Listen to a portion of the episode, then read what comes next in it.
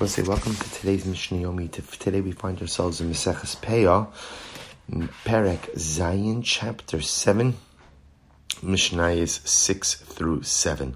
So the Mishnah says Kerem Revai, very interesting halacha. Kerem Revai is fourth year produce of a vineyard.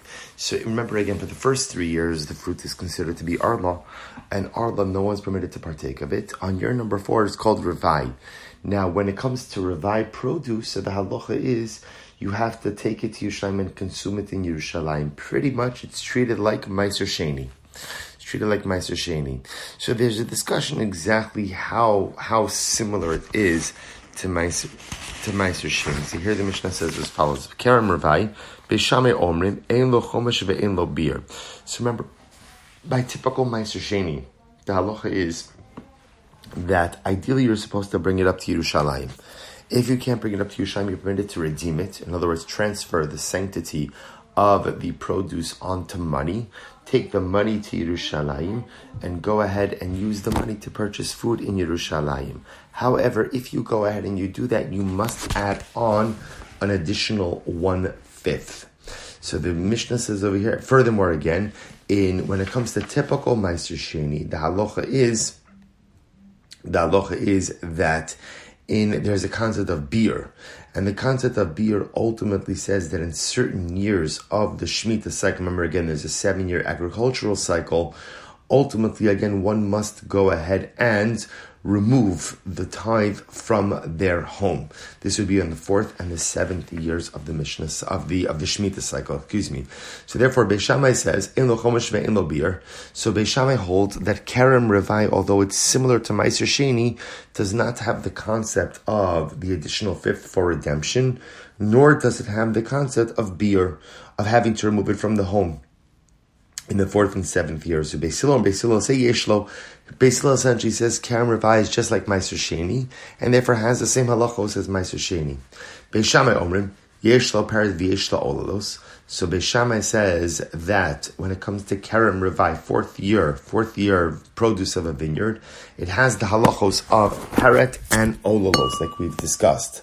Reference to leaving leaving grapes on the vine clusters, on small clusters on the vine, as well as grapes that fall onto the ground.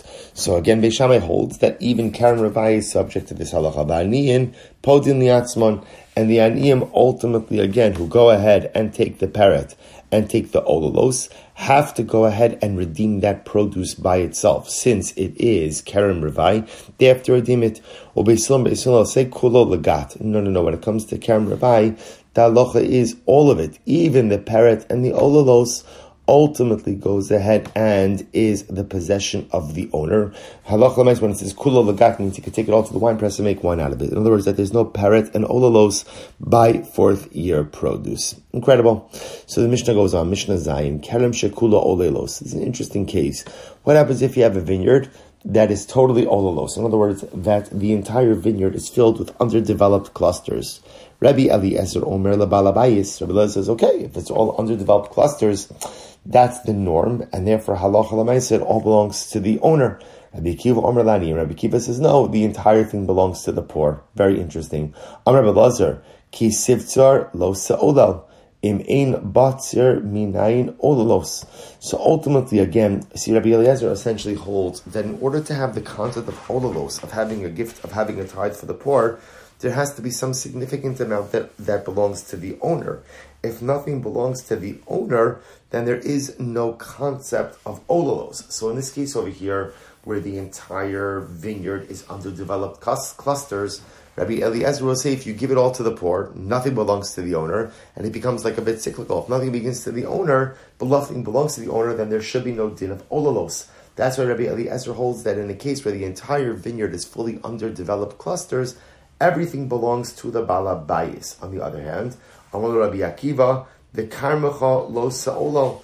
Rabbi Akiva says, Halacha lemaisa. The pasuk says you shouldn't take the olalos of your vineyard. Afilu kula olalos, and this is true even if the entire vineyard is made up of olalos. Ah, if that's the case, if that's the case, that if the entire vineyard is filled with olos that all belong to the aniyim, im kain lama ki sivtzar lo sa'olel, if that's the case, the Kashan Rabbi Akiva, Rabbi Akiva, if that's so, then why does the Torah make a juxtaposition to when you harvest, you should leave olalos? Ein la'aniyim ba'olalos kodem abatir, to teach us another very important halacha, which is that the poor really only become entitled to olalos at the time of the harvest. Before the time of the harvest, halacha lemaisa, the aniyim, the poor, are, do, don't have any entitlement to the underdeveloped clusters. All right, shkayach everyone. We will stop over here for today. Looking forward to Merit Hashem to continuing in Mishnah Ches. Well, Mishnah Ches will be the last Mishnah in Perek and then Merit Hashem beginning in Perek Ches, chapter 8. Wishing everyone a wonderful day.